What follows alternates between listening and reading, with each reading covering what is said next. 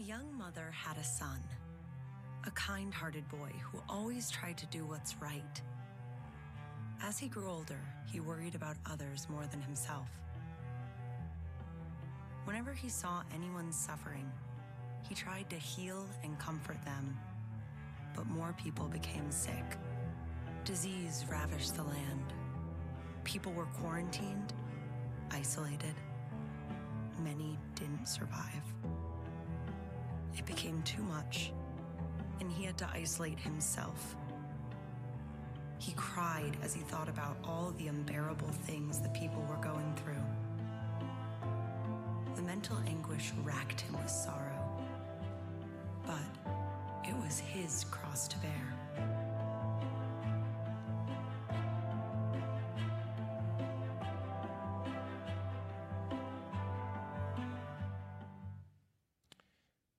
I'm going to start by talking about uh, the church in twenty twenty-three.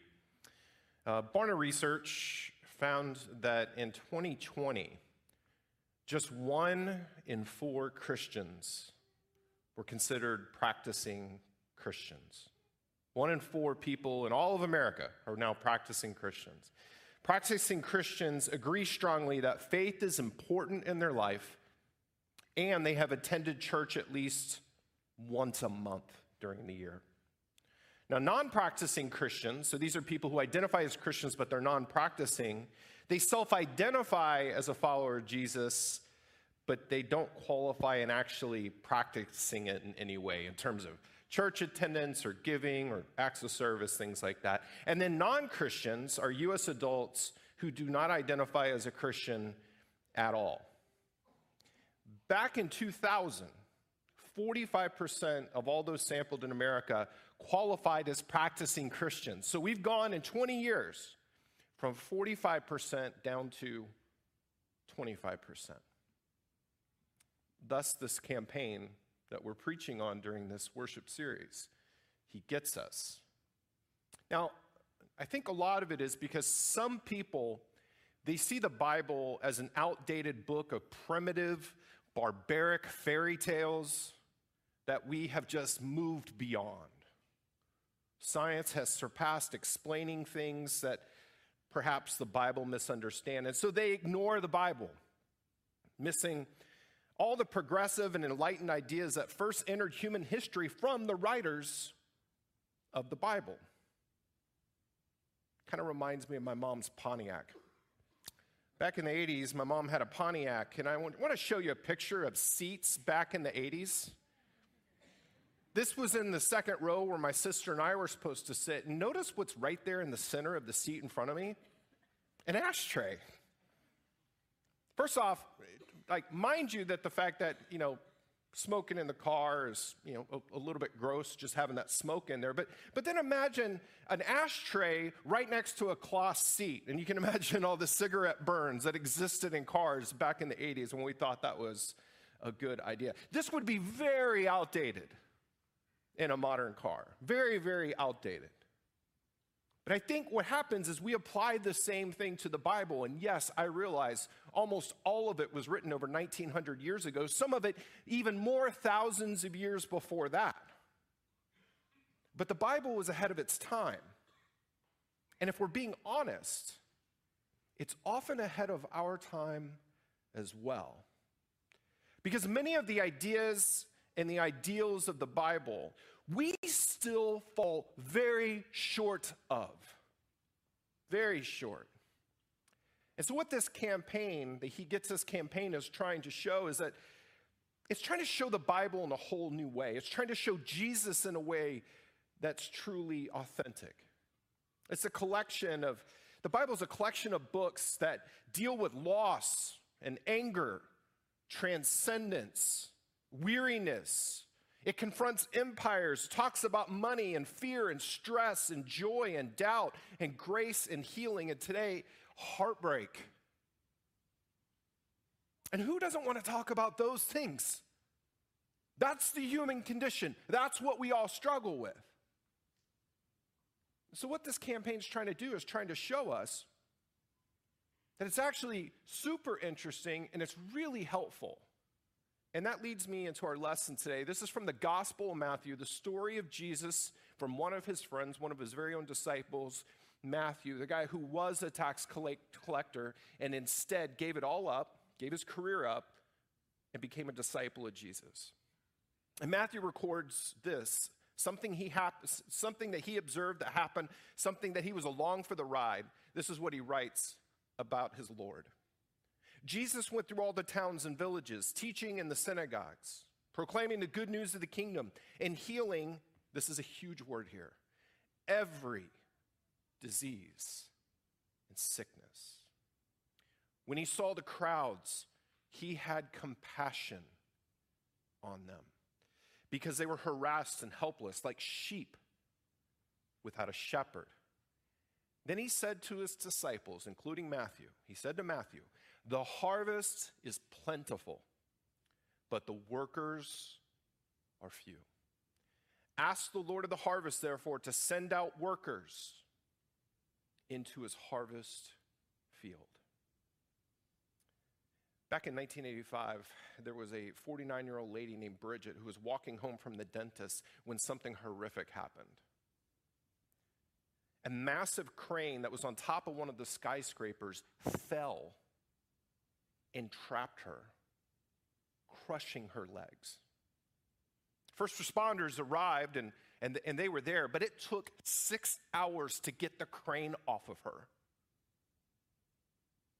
Miraculously, she survived. In fact, she just died recently, just, just about a, a year ago, at age eighty-five. But when she was asked just a couple days later by a T V reporter, how did you survive?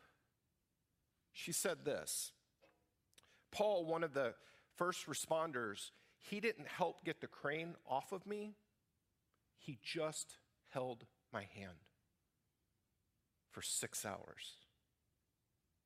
That's why I'm still alive. The compassion of a stranger reminds us how powerful it is when we show people we care, especially when they're in the most heartbreaking situations. They're going through the toughest things in their life. And if you live very long on this earth, you will find yourself in trouble, or you will find yourself just getting out of trouble, or you will find yourself about to be in trouble, because that's a part of living here. We will all deal with it. We will all deal with struggle. We will all deal with trouble. We will all have heartbreak. And Jesus' answer to all that seems to be that compassion helps people get through it. Compassion's the key. When we show compassion, therefore, to other people, not they don't just get blessed, we also get blessed. See, Jesus gets us. And when we follow Jesus, we start to get him.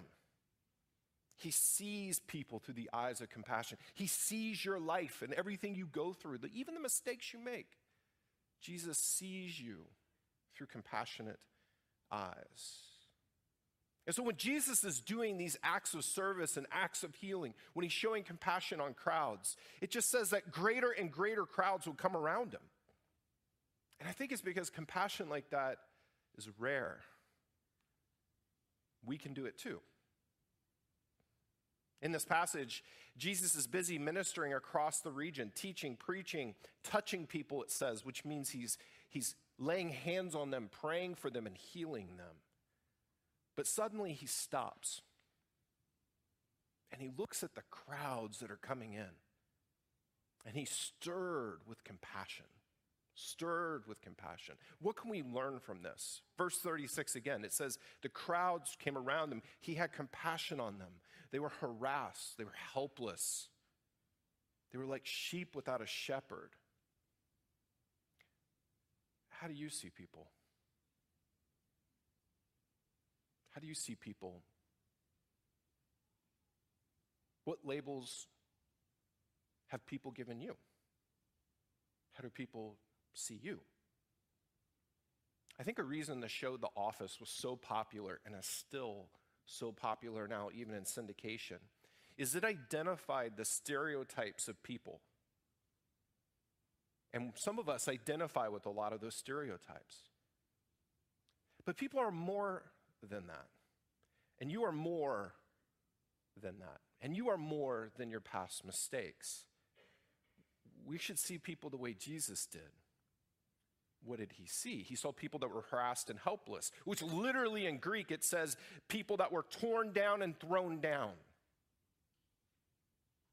Torn and thrown down.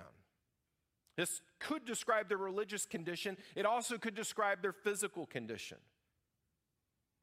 And so I want to offer four things that I think we can do, that we can learn from this passage, and that I think Jesus has always been trying to teach his church, that his Holy Spirit is still trying to inject in the church. Number one, could we begin as the church of Jesus Christ, his body here on earth? Could we see people as Jesus saw them?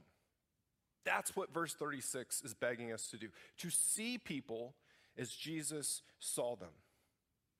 Because God apparently is drawn to people who need him. Jesus had been in ministry, but rather than counting his accomplishments, he saw those who were in need.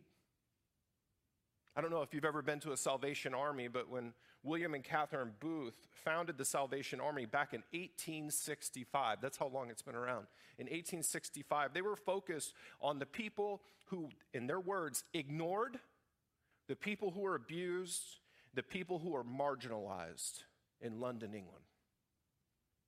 In a vivid illustration of this calling, each Christmas, a London tradition would see that the churches would send out representatives to call on the people and to serve the people. The Anglicans would call on the Anglicans, and the Methodists would call on the Methodists, and the Catholics would call on the Catholics, and so on and so forth. And after all the invitations were given and the, the remainder without churches were left, Booth would shout out to these people, and he would say, "All of you who belong to no one, you're with me. We're your church." They became the church for those who had no church. I like to think that Messiah is that kind of church. We are for Saint Charles. Everybody in it. And yeah, some of you from West Saint Louis County too. Some of you live in Washington and Augusta too. I know there's other counties too. But God has placed us in this area. And some of us drive just minutes, and some of us drive close to half an hour. Our message, you're welcome here. God wants you here.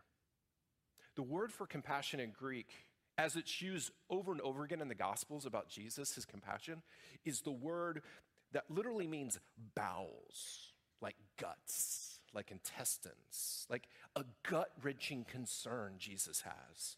Jesus was physically moved by a stomach-turning empathy for people. He was sickened by the poor leadership of Israel's hypocritical religious leaders. These people needed spiritual shepherds. Instead, they got spiritual bullies. Why does that always seem to be the case with really religious people? They're just spiritual bullies. The most spiritual people too often aren't filled with the love and compassion like Jesus. They look so much more like Pharisees even today. The church has to repent of this. We need to repent that this happens too often. Compassion in, in our language means with passion. With passion. Jesus showed this passion toward neglected people. And he proved his compassion on the cross. When we grasp the power of mission, we can see how it changes everything. Like back in nineteen eighty-three, John Sculley met Steve Jobs for the first time. John Sculley was the C E O of Pepsi. Apple was a young company. Pepsi was a pinnacle company, one of the largest companies in the world. But Steve Jobs asked him a critical question. Do you want to sell sugar water for the rest of your life? Or do you want to come with me and change the world? And then everybody can be on TikTok and go crazy. No, he didn't say that. Right? He didn't say that. But that question convinced Scully. And soon after, he and Steve Jobs helped lead Apple into one of the most revolutionary companies in the world. Number one, see people as Jesus saw them. Number two, be moved the way that Jesus was moved. For Christians, this can be a challenge, but we need to feel that gut-wrenching thing when people are like sheep without a shepherd. Francis Schaeffer said it rightly. Biblical orthodoxy without compassion is surely the ugliest thing in the world. Jesus demonstrates to us that compassion lies at his heart for his mission to the world.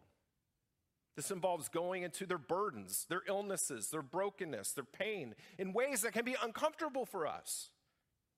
But a Christian that stands on the sidelines and doesn't reflect on the mission of Jesus, well, then they don't matter, no matter how good their theology is. Jesus continues with his words. He says in verse thirty-seven, the harvest is plentiful, the workers are few. So ask the Lord of the harvest, pray to the Lord of the harvest to send out workers into his harvest field. After seeing the people and being moved by their plight, Jesus turns to his disciples. Jesus' disciples, which begins with the twelve, but it, it continues with all of you if you're a follower of Christ. He turns from the shepherd analogy and he, and he changes it to agriculture. Jesus sees the need for workers to work the field. It's easy today to be discouraged in a world that seems growingly and growingly like disinterested in the Lord, disinterested in faith. But Jesus is reminding us here, the problem ain't the harvest. The harvest is good. The harvest is good. But workers need to have the same compassion as Jesus did. Today, we are starting our recruitment for community groups. Now, I have loved leading a group. I loved getting to know my group. And I love it because our group right now, after about a year together, we're starting to strategize. How can we use our gifts and our talents, and maybe even some of the gifts and talents of some of our friends and family members, like if we need help fundraising for something or, or whatever it might be. But how can we use our gifts and talents to bless our community here? To show Saint Charles, to show the people in our community, show our neighbors, we love you, we're for you, we want to help. And we're looking to launch our plan, and, and we're about to do this in just a coming week, so we're super excited right now. And we, we want our group to specialize in compassion. And I think it's born out of something that, that we went through as a group. And so I want to introduce you to my friend John and his wife Jordan. And I'm going to let them tell their story. Everybody that we've kind of met going along the way, and just in the two years really that we've been with Messiah, it's changed who the people we rely on are, who I can depend on, who I can actually like reach out to when there is something, you know, whatever it might be, any kind of problem, any kind of question, anything. We wanted to get to know the people of Messiah. Our, at that point, Emerson had started preschool. We wanted, um, we saw faces every day, but we didn't know them. We, like, I, like, oh, I recognize your face, hi. Oh, I recognize your face, hi, you know. But I wanted to know them. Like, I, and we wanted friends. we, that's what we wanted. We wanted, we wanted friends that, like, were like-minded like us, that were very, like, real, really, um, and that were real in faith and real in, um, like, just every day, so, and so we joined because we wanted that support group. Initially going in, I was very hesitant and nervous. You know, when we first went into the group and we were sitting around at the tables, kind of, like, putting, you know, we were being put together with who we were going to be with. I, um, two of the people that we ended up being in a group with were people that we had already kind of met and talked to. I'm like, well, good, at least there's somebody here that I know, and that worked. And then as everybody kind of filled in, it, it was like, well, these are all people that I can definitely see talking to and be comfortable with. And it grew from a, like, I don't really think I want to do this, to, okay, we can do this, to, all right, I'm, I'm, I'm good now. Like, we're, I'm comfortable, so. On August eighteenth, um, I get the call about eight o'clock, eight thirty. Um, John, you were in a motorcycle accident. He was driving down a country, like, country road and come up, came up on construction, braked too hard, and went over the handlebars. Bike too, thank goodness it didn't land on him, but he was down. And that night was, we were just wondering, is he gonna make it? He doesn't remember anything from the week and a half that he was in the hospital, a week in I C U, and then a few days out for recovery. Our community group was amazing. Messiah itself was amazing. A woman in our community group like got like snacks and gift cards and um, like gas gift cards and just like the prayers. I mean, like I would have been fine with just prayers. Like that's what my husband needs now is just like prayers. Like he needs God just to like heal him. But they didn't stop there. They took care of us. Like these people that I didn't even know for a year like dropped what they were doing to help us. And that's like, we've never had that, ever. And I was just like overwhelmed with like just the love that I felt. So what would you say to somebody who's like on the fence? Just do it. Even though you're scared. Like he says, oh, it was all you, it was all you. And I was excited, but going to that initial like meeting and actually doing it, I was nervous. You're like opening yourself up to these people and this new community, I mean community group, but this new community of people who are real. Like, yes, like it says, we'll be there for you. We're like, we want to get to know you, we, but it's true. Like they got to know us and they liked us, I guess. And they helped us in our greatest time of need and are still there for us, and like, we're just real with them, and it's amazing.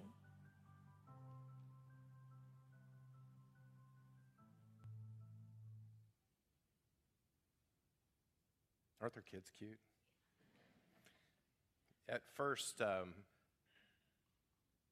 we definitely were not sure if John was gonna make it. In fact, we didn't know that for a couple days. And um, slowly and surely, he's back. Even at a new job and everything. So proud of him. Jesus gave a prayer request to his disciples. And you would wonder, you know, Jesus, the Son of God, what does he care about praying for? His prayer was a cry for more workers to be sent. Imagine this. You can be the answer to Jesus' prayer. Especially when you're moved for compassion to care for others and tell others about them. This is such a core commitment of our community groups, not just to meet for Bible study, not just to, to meet for fellowship, not just to meet to pray for each other, and all those things matter, but to be a body of service and love to our community. Community groups is how we mobilize the church from these seats out into our community and neighbors, because you know your community and you know your neighbors and you know your co- coworkers. That's the key. It's how we mobilize. It's not enough just to study. It's not enough just to pray. We got to be out there. We got to be helping people. And so the question remains, will you be the answer to this prayer of Jesus? Number three, pray the way Jesus prayed. Pray the way Jesus prayed, to send out workers into the harvest field. Jesus' prayer is literally that workers be driven out into the harvest. He told his disciples in Acts chapter one, right before he was about to ascend into heaven, he was going to leave them in charge. He was going to give them the keys to the car. He was going to give them the keys to the kingdom. He said, I want you to be my witnesses in Jerusalem, in Judea, in Samaria, and in Saint Charles County, the ends of the earth, he says. When the Spirit came at Pentecost in Acts chapter two, the very next chapter, they all spoke of God to others, even in the tongues of others, the languages of other people. And then in Acts chapter eight, persecution cast believers out of Jerusalem. So what did they do? People are trying to kill them. What did they do? In Acts chapter eleven, we read that about these cast out disciples reaching people and planting a church at Antioch. And God continues to do so today, locally and globally, into the harvest field.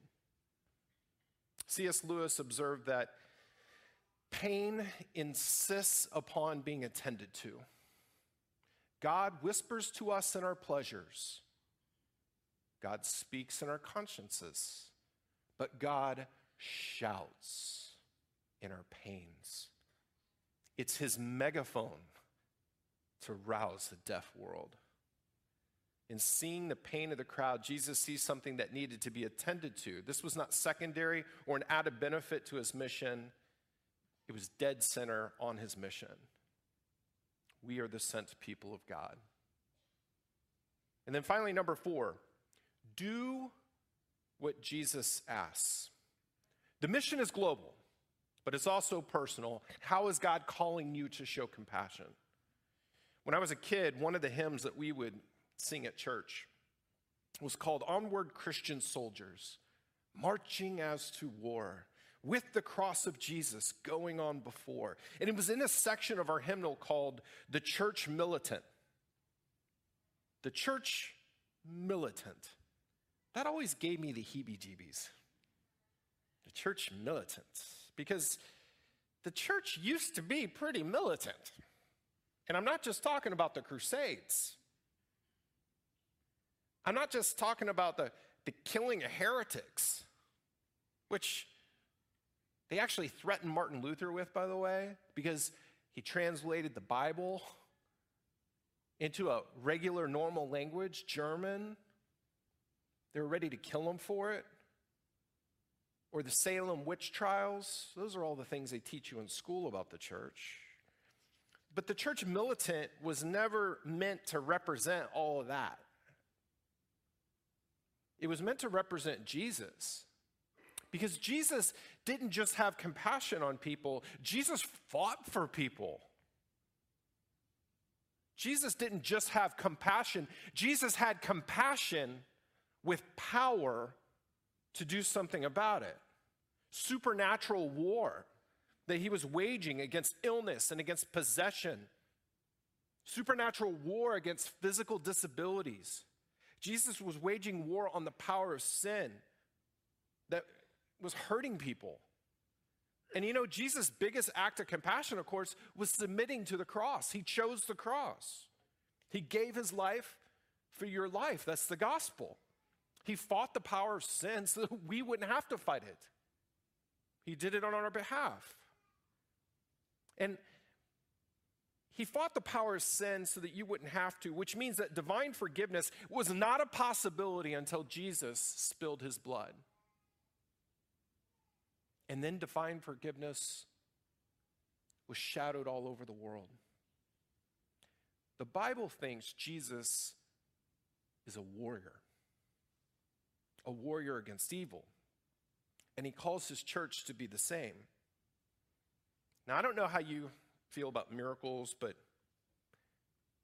after reading the scriptures, I think Jesus wants you to believe in them. He intends for you to believe in them today. I want to ask you something as your pastor. Stop praying for stuff. Start praying in power. Stop praying like it's a wish list. Start praying in power. After my friend John's accident, our group met up, and we didn't do a Bible study that night. It was our very next meeting. And we met in my backyard.